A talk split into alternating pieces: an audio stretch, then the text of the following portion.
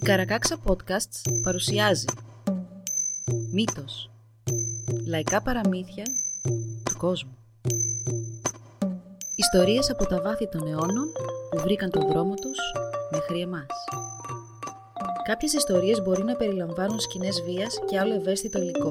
Για περισσότερες πληροφορίες για κάθε επεισόδιο, δείτε τις σημειώσεις του όπου βρήκατε αυτό το podcast. Η Χρυσή Καπνοθήκη. Μια φορά και έναν καιρό, έναν πολύ καλό καιρό, αν και δεν ήταν ο δικός μου, μα ούτε ο δικός σας καιρός, και για να λέμε την αλήθεια δεν ήταν κανενός ο καιρός, ζούσαν μια γυναίκα και ένας άνδρας με τον γιο τους τον Τζακ, που του άρεσε πολύ να διαβάζει βιβλία. Διάβαζε και μιας και αυτός και οι γονείς τους ζούσαν απομονωμένοι από τον υπόλοιπο κόσμο στη μέση ενός δάσους και ο Τζακ δεν έβλεπε άλλον άνθρωπο από τους γονείς του, ήθελε σαν τρελός να δει τον κόσμο και όλα τα θαύματά του. Μια μέρα λοιπόν είπε στη μάνα του ότι θα έφευγε. Εκείνη τον είπε ανόητο και ελαφρόμυαλο, αλλά μιας και δεν έκανε και τίποτα στο σπίτι να βοηθήσει, ας έφευγε. Μετά τον ρώτησε αν θα προτιμούσε να του δώσει μαζί του μια μικρή πίτα και την ευλογία της ή μια μεγάλη πίτα και την κατάρα της. Ο Τζακ, που γενικά ήταν φαγανός, της είπε «Μια μεγάλη πίτα παρακαλώ, μάνα». Του έφτιαξε τότε μια μεγάλη πίτα και καθώς έφευγε ο Τζακ, η μάνα του ανέβηκε στη στέγη του σπιτιού τους και άρχισε να του φωνάζει κατάρες και κακίες, μέχρι που χάθηκε από τα μάτια της. Μετά επέστρεψε μέσα στο σπίτι και μετανιωμένη για αυτό που έκανε, άρχισε να κλαίει με μαύρο δάκρυ. Ο Τζακ δεν είχε απομακρυνθεί πολύ όταν έφτασε στο χωράφι που δούλευε ο πατέρας του. Ο καλοκάγαθος άνδρας ξαφνιάστηκε με τα νέα της αναχώρησης του γιού του και στεναχωρήθηκε μόλις έμαθε ότι διάλεξε την κατάρα της μάνας του. Σκέφτηκε τι να κάνει για να βοηθήσει την κατάσταση και τότε έβγαλε από την τσέπη του μια μικρή χρυσή καπνοθήκη και την έδωσε στον γιο του λέγοντας «Αν ποτέ κινδυνέψεις να πεθάνεις, άνοιξε τη θήκη. Μόνο τότε όμως».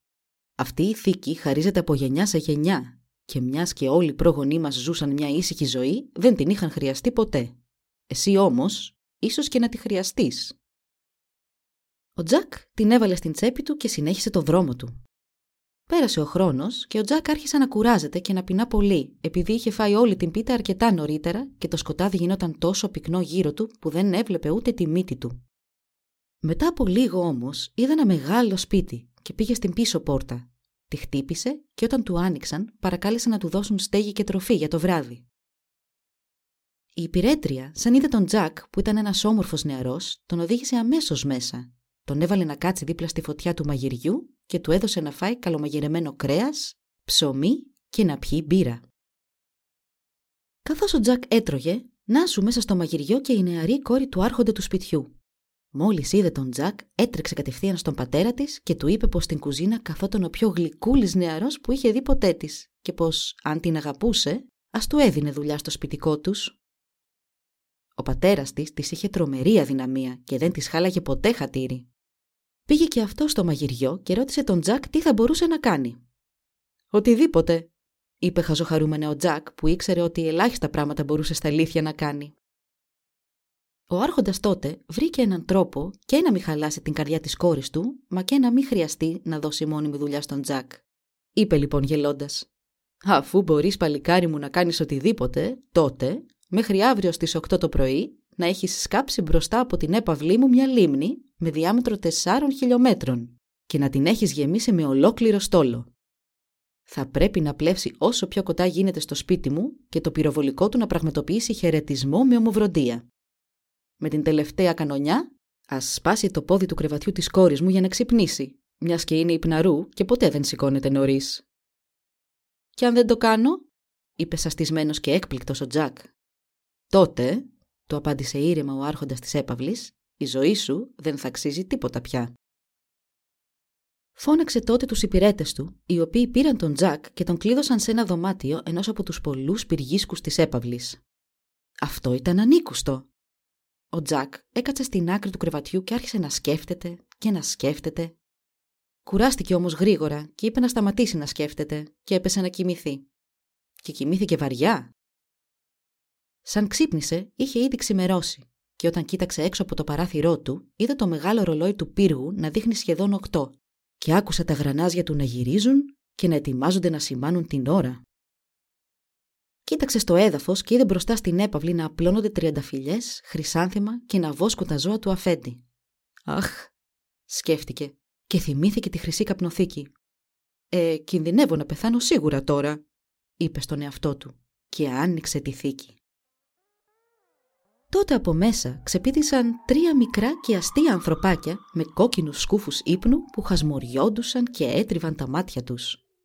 Βλέπετε, βρισκόντουσαν μέσα στη θήκη για πολλά χρόνια. «Τι θέλεις, αφέντη?» του είπαν τεμπέλικα. Μα ο Τζακ άκουσε για άλλη μία φορά τα γρανάζια του ρολογιού να γυρίζουν και το μόνο που προλάβαινε να κάνει ήταν να διατάξει τα ανθρωπάκια να του φτιάξουν ό,τι ήθελε. Εκείνα πέταξαν από το παράθυρο και τότε ξάφνου ακούστηκαν οι κανονιές των πλοίων.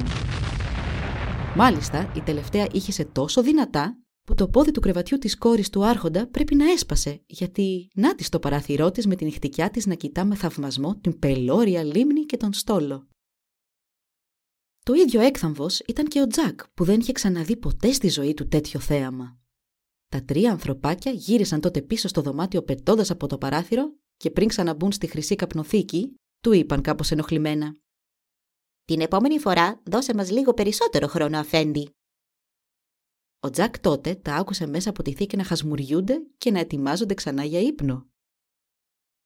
Όπως ήταν αναμενόμενο, ο άρχοντας της έπαυλης είχε μείνει και αυτός άφωνος, ενώ η κόρη του δήλωσε πως δεν θα παντρευόταν ποτέ κανέναν άλλον εκτός από τον Τζακ, τον νεαρό που έκανε θαύματα.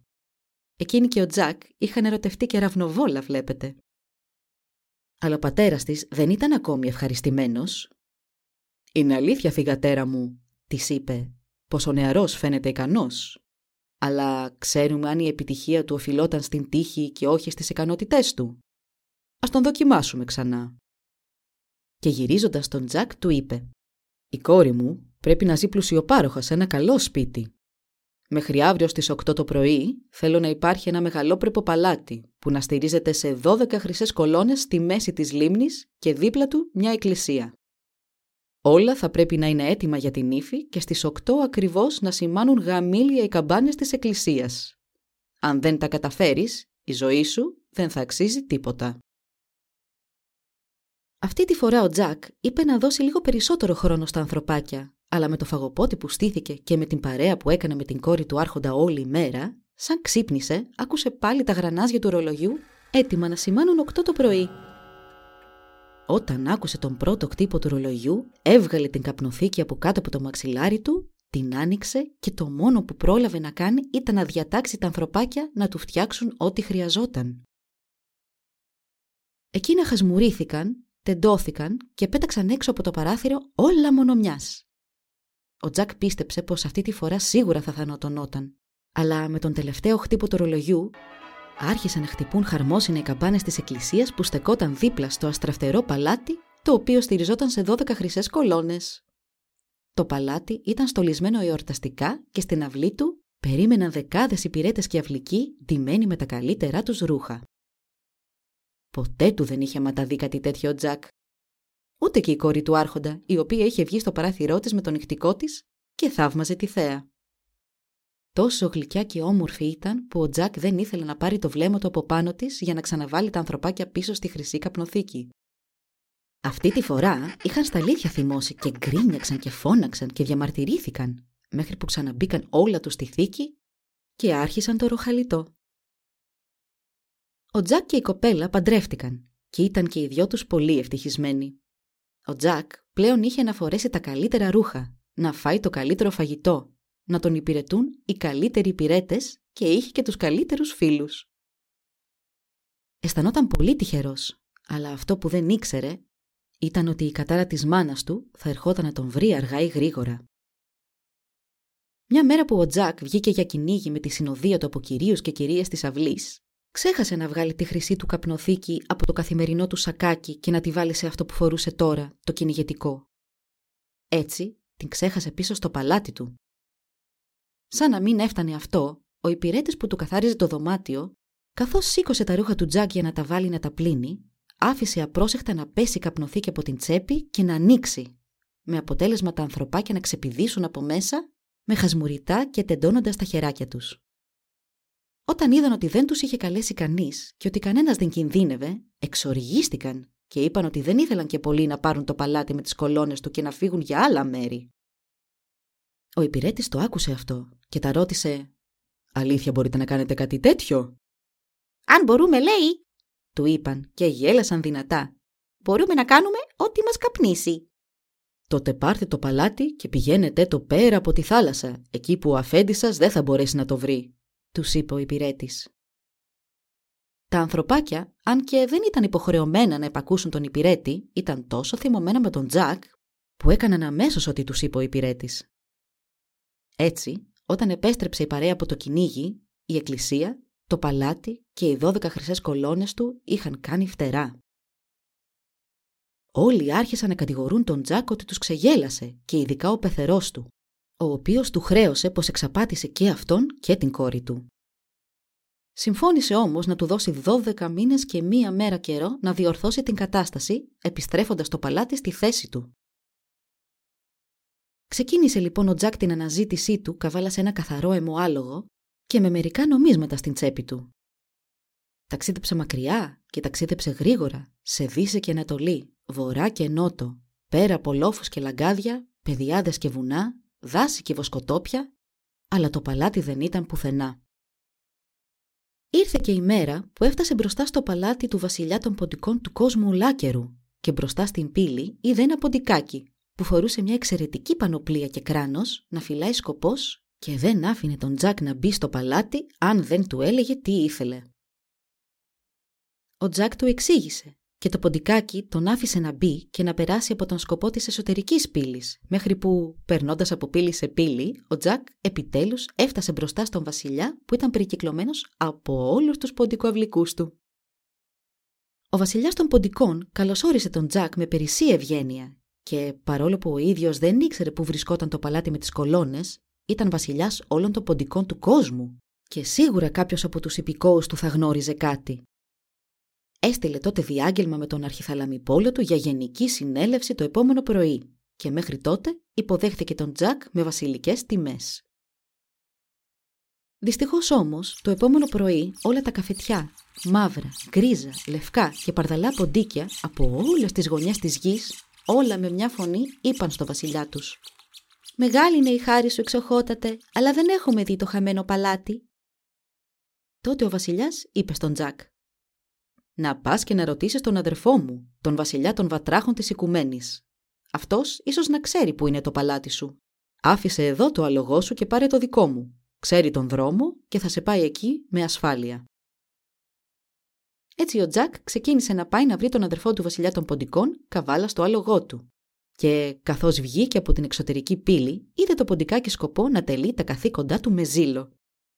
Ο Τζακ τότε, που ήταν ευγενικός νέος, έβγαλε κάτι ψίχουλα από την τσέπη του που είχε φυλάξει από το χθεσινό δείπνο και τα προσέφερε στον σκοπό λέγοντας «Έλα ποντικάκι μου, πάρε αυτά για τη σκληρή δουλειά σου».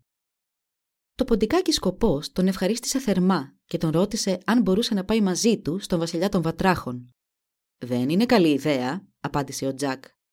«Μπορεί να βρω τον πελά μου από τον βασιλιά σου». Μα το ποντικάκι επέμενε. «Πάρε με μαζί σου και μπορεί να σου φανώ χρήσιμος». Και αμέσως πήδηξε και γραπώθηκε από την ουρά του αλόγου, της σκαρφάλωσε και χώθηκε μέσα στην τσέπη του Τζακ. Το άλογο γαργαλήθηκε και άρχισε να καλπάζει προς τη σωστή κατεύθυνση. Ο Τζακ έφτασε μπροστά στο κάστρο του βασιλιά των βατράχων και στην πύλη είδε ένα βατραχάκι σκοπό που φορούσε μια ωραιότατη πανοπλία και ένα πολύ όμορφο οριχάλκινο κράνος. Το βατραχάκι δεν άφησε τον Τζακ να μπει, μα τότε το ποντικάκι του είπε ότι είχαν έρθει από τον βασιλιά των ποντικών και ότι είχαν πολύ σημαντική δουλειά με τον βασιλιά των βατράχων. Οδηγήθηκαν μπροστά στον βασιλιά των βατράχων, ο οποίος καθόταν στο θρόνο του ντυμένος στην τρίχα, περικυκλωμένος από τη βατραχοαυλή του. Ούτε αυτός όμως ήξερε κάτι για το χαμένο παλάτι με τις 12 χρυσές κολόνες. Και παρόλο που το επόμενο πρωί μαζεύτηκαν όλα τα βατράχια του κόσμου μπροστά του, όλα με μια φωνή του είπαν. Που είναι γνωστό σε όλους ότι στα βατραχίσια σημαίνει όχι. Έτσι, ο βασιλιάς των βατράχων είπε στον Τζακ «Ένα πράγμα σου μένει να κάνεις τώρα, να πας στον μεγαλύτερο αδερφό μου, τον βασιλιά των πουλιών. Οι δικοί του υπήκοοι βλέπουν τα πάντα από ψηλά και σίγουρα θα έχουν δει κάτι. Άφησε το άλογο του αδερφού μου εδώ και πάρε το δικό μου. Ξέρει τον δρόμο και θα σε πάει μέχρι εκεί με ασφάλεια. Ο Τζακ ξεκίνησε αμέσως και για άλλη μια φορά στην πύλη πριν φύγει είδε το βατραχάκι σκοπό και του προσέφερε τα ψίχουλα που είχε μαζέψει στην τσέπη του από το τελευταίο του γεύμα. Το βατραχάκι του ζήτησε να τον συνοδεύσει στο ταξίδι του και, παρόλο που ο Τζακ αρνήθηκε, εκείνο με έναν πήδο ανέβηκε στο σπιρούνι του Τζακ, με έναν δεύτερο στα καπούλια του αλόγου και με έναν τρίτο μπήκε στην τσέπη του Τζακ. Το άλογο τότε αηδίασε με το γλιώδες δέρμα του βατράχου και κάλπασε γρήγορα προς τον βασιλιά των πουλιών. Μετά από λίγο, ο Τζακ βρέθηκε μπροστά στο κάστρο του βασιλιά των πουλιών και μπροστά στην πύλη είδε ένα σπουργητάκι να φυλάει σκοπός περπατώντας πάνω-κάτω με στρατιωτικό βηματισμό και χρυσές επομίδες. Ο Τζακ τότε έβαλε τα γέλια και το ποντίκι και το βατράχι είπαν στο σπουργίτη σκοπό: «Ερχόμαστε απεσταλμένοι των βασιλιάδων μας, άσε μας να περάσουμε». Χωρίς άλλη καθυστέρηση, όλοι οι σκοποί σε όλες τις πύλες άφησαν τον Τζακ να περάσει. Σαν έφτασαν μπροστά στον βασιλιά των πουλιών, που γύρω του είχε κάθε λογής πουλί, εγίθαλους, δριοκολάπτες, κορμοράνους, περιστέρια και πολλά άλλα, αυτός είπε στον Τζακ πως δυστυχώς δεν είχε ακούσει τίποτα για αυτό το χαμένο παλάτι. Οργάνωσε και αυτός γενική συνέλευση και παρόλο που μαζεύτηκε κάθε λογής πουλί, όλα είπαν πως δεν το είχαν δει, μα ούτε άκουσαν κάτι για αυτό. Ο Τζακ ήταν να σκάσει από τη στενοχώρια του, αλλά τότε ο βασιλιάς ρώτησε: «Και ο αετός? Δεν βλέπω πουθενά τον αητό μου». «Αν θέλει χάρη σας μεγαλειότατε», είπε τότε ο αρχιθαλαμιπόλος του, που ήταν ένας από τους αιγίθαλους, «να κάνει λίγο υπομονή, γιατί φαίνεται πως έχει καθυστερήσει». «Έχει καθυστερήσει», φώναξε θυμωμένο ο βασιλιάς, «να παρουσιαστεί μπροστά μου αμέσως». Τότε δύο κορυδαλοί αναχώρησαν και πέταξαν τόσο μακριά που κανείς δεν μπορούσε πια να τους δει. Να σου μετά από λίγο κατέφτασε και ο αητός λαχανιασμένος, αφού είχε βιαστεί να φτάσει μπροστά στον βασιλιά του. «Ευγενή άρχοντα», του είπε τότε ο βασιλιάς, «μήπως έχεις δει πουθενά στον κόσμο ένα παλάτι πάνω σε 12 χρυσές κολόνες?» «Μεγάλη χάρη σας εξοχότατε, από εκεί έρχομαι», απάντησε ο αητός. Όλοι τότε έβγαλαν αναφωνητά χαράς. Ο αητός έκατσε και έφαγε μισό βόδι για να δυναμώσει και άνοιξε τα φτερά του να ανέβει πάνω του ο Τζακ με το βατραχάκι στη μια του τσέπη και το ποντικάκι στην άλλη. Ο βασιλιάς των πουλιών διέταξε τον αητό να τους πάει όλους με ασφάλεια σε αυτό το παλάτι αμέσως. Πέταξαν πάνω από στεριά και θάλασσα, μέχρι που στον ορίζοντα είδαν το παλάτι να στέκεται πάνω στις 12 χρυσές του κολόνες. Όλα όμως τα παράθυρα και όλες οι πόρτες ήταν ερμητικά ασφαλισμένες, μιας και ο υπηρέτης που είχε κλέψει το παλάτι είχε πάει για κυνήγι και πάντα κλειδαμπάρωνε τα πάντα, μπας και έρθει κανένας και του το κλέψει κι αυτού νου. Ο Τζακ τότε άρχισε να καταστρώνει σχέδιο για το πώς θα πάρει πίσω τη χρυσή του καπνοθήκη, μέχρι που το ποντικάκι του είπε: «Άσε με να σου τη φέρω εγώ. Παντού υπάρχουν ποντικότρυπες και θα μπορέσω να τρυπώσω και να τη βρω». Έφυγε το ποντικάκι και ο Τζακ περίμενε σε αναμένα κάρβουνα πάνω στη ράχη του αητού. Μετά από λίγο, το ποντίκι επέστρεψε. «Λοιπόν», του είπε ανυπόμονα ο Τζακ, «το έχεις?» «Ναι», είπε θριαμβευτικά το ποντικάκι. Όλοι χειροκρότησαν το ποντικάκι και πήραν τον δρόμο της επιστροφής για το παλάτι του βασιλιά των πουλιών, όπου ο Τζακ είχε αφήσει το άλογό του. Ήξερε τώρα ότι με την καπνοθήκη στο χέρι μπορούσε να πάρει πίσω το παλάτι του όποτε ήθελε με τη βοήθεια των 3 μικρών ανθρωπάκων που ζούσαν στο εσωτερικό της. Καθώς όμως πετούσε πάνω από τη θάλασσα, ο Τζακ ένιωσε τα βλέφαρά του να βαραίνουν και, κουρασμένος όπως ήταν, αποκοιμήθηκε. Ο αητός και το ποντικάκι τότε άρχισαν να μαλώνουν για το ποιος είχε βοηθήσει τον Τζακ περισσότερο και μάλιστα διαφωνούσαν τόσο πολύ που είπαν να ρωτήσουν τον βάτραχο ποιος είχε δίκιο. Ο βάτραχος, πολύ σοφά, είπε ότι έπρεπε να εξετάσουν τα γεγονότα από την αρχή. Έτσι το ποντικάκι έβγαλε τη χρυσή καπνοθήκη από την τσέπη του Τζακ και άρχισε να εξιστορεί από πού είχε προέλθει και να αφηγείται όλη την ιστορία. Τότε ο Τζακ ξύπνησε απότομα, τεντώθηκε και με μια ακούσια κλωτσιά έριξε την καπνοθήκη στη θάλασσα. «Χα! Ήξερα ότι θα ερχόταν και η σειρά μου να φανώ χρήσιμος», είπε το βατραχάκι και βούτυξε ξοπίσω της. Περίμεναν και περίμεναν Περίμεναν 3 ολόκληρες μέρες και 3 ολόκληρες νύχτες, αλλά το βατραχάκι ήταν άφαντο. Ήταν έτοιμοι να εγκαταλείψουν κάθε προσπάθεια όταν φάνηκε το μουτράκι τους στην επιφάνεια της θάλασσας. «Λοιπόν», του είπαν υπόμονα ο Τζακ, «το βρήκες?» «Όχι», είπε το βατραχάκι παίρνοντας μια βαθιά ανάσα. «Τι περιμένεις λοιπόν?» του φώναξαν οι υπόλοιποι 3. «Να πάρω άλλη μια ανάσα», τους απάντησε το βατραχάκι και ξαναμπήκε στο νερό. Αυτή τη φορά περίμεναν 2 μερόνυχτα μέχρι να ξαναφανεί το βατραχάκι. Αυτή τη φορά κρατώντας στο στόμα του τη χρυσή καπνοθήκη. Χειροκρότησαν όλοι τις προσπάθειές του βατράχου και ο αητός βάλθηκε να πετά όσο πιο γρήγορα μπορούσε για το κάστρο του βασιλιά των πουλιών. Αλίμονο όμως, η κακοτυχία του Τζακ δεν είχε στερέψει ακόμα. Σαν παρουσιάστηκαν όλοι μπροστά στον βασιλιά των πουλιών, εκείνος εξοργίστηκε που δεν είχαν φέρει μαζί τους και το παλάτι με τις 12 χρυσές κολόνες και φοβέρισε τον Τζακ πως αν δεν το είχε εκεί μέχρι τις 8 το πρωί της επόμενης μέρας θα τον καταδίκασε σε θάνατο ως παγαπώντη και ψεύτη. Ο Τζακ τότε, κινδυνεύοντας και πάλι να πεθάνει, άνοιξε την καπνοθήκη και να σου πάλι τα 3 μικρά ανθρωπάκια με τα κόκκινα σκουφάκια τους. Δεν του κρατούσαν κακία πια και μάλιστα χάρηκαν πολύ που ήταν και πάλι στη δούλεψη ενός αφέντη που τα καλούσε όταν κινδύνευε στα αλήθεια. Βλέπετε, ο υπηρέτης όλο τους άνοιγε τη θήκη και τα ξυπνούσε για ψήλου πίδημα. Πριν λοιπόν το ρολόι να σημάνει 8 το επόμενο πρωί, είχε εμφανιστεί το παλάτι με τις 12 χρυσές κολόνες και ο βασιλιάς των πουλιών ήταν ευχαριστημένος που αντίκριζε τέτοιο θαύμα. Του έδωσε το άλογό του και αποχαιρέτησε τον Τζακ, ο οποίος ξεκίνησε για το παλάτι του βασιλιά των βατράχων. Και εκεί όμως συνέβησαν τα ίδια, και ο Τζακ ξανά άνοιξε τη θήκη και ζήτησε από τα ανθρωπάκια να μεταφέρουν το παλάτι εκεί. Χασμουρήθηκαν και γκρίνιαξαν, αλλά το έκαναν. Ελεύθερος να φύγει, ο Τζακ πήγε στον βασιλιά των ποντικών, αλλά και εκεί πάλι οι ίδιες απειλές τον βρήκαν. Ανοίγοντας την καπνοθήκη, τα ανθρωπάκια ήταν τώρα πραγματικά πολύ θυμωμένα και διαμαρτυρήθηκαν, λέγοντας πως είναι αμαρτία να μην μπορεί κανείς να κοιμηθεί με την ησυχία του σε αυτόν τον κόσμο. Έκαναν όμως αυτό που έπρεπε, μιας και ο Τζακ πάλι κινδύνευε. Και έτσι το παλάτι μεταφέρθηκε μπροστά στο βασιλιά των ποντικών και ο Τζακ πήρε τον δρόμο του γυρισμού με προορισμό την έπαυλη του άρχοντα. Μα ο χρόνος και 1 μέρα διορία που είχε σχεδόν είχαν περάσει και η νεαρή νύφη του Τζακ τον είχε πια για χαμένο και όλη μέρα και όλη νύχτα έκλαιγε.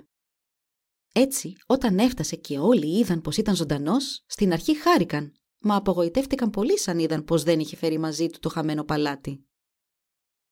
Ο πεθερός του τον απείλησε πως θα τον εποκεφάλιζαν δεν το είχε στη θέση του μέχρι τις 8 το επόμενο πρωί.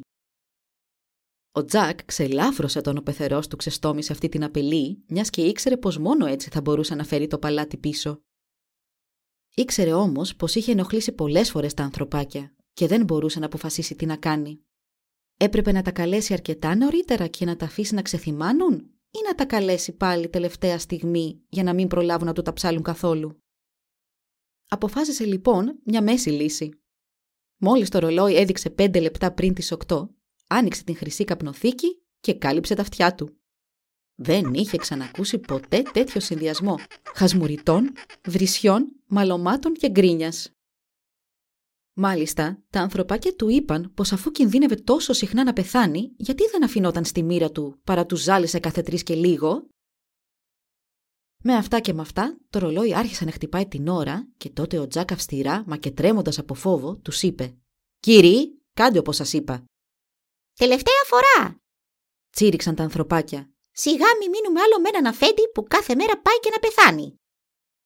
Και πέταξαν από το παράθυρο. Και δεν ξαναγύρισαν ποτέ. Η χρυσή καπνοθήκη έμεινε άδεια από εκείνη την ημέρα. Μα όταν ο Τζακ κοίταξε από το παράθυρό του, είδε στη μέση της λίμνης το παλάτι του να στέκεται πάνω στις 12 χρυσές κολόνες, την εκκλησία στο πλάι και την όμορφη νύφη του να κοιτάει και αυτή από το παράθυρό της, φορώντας το νυχτικό της. Και έζησαν αυτοί καλά και εμείς καλύτερα.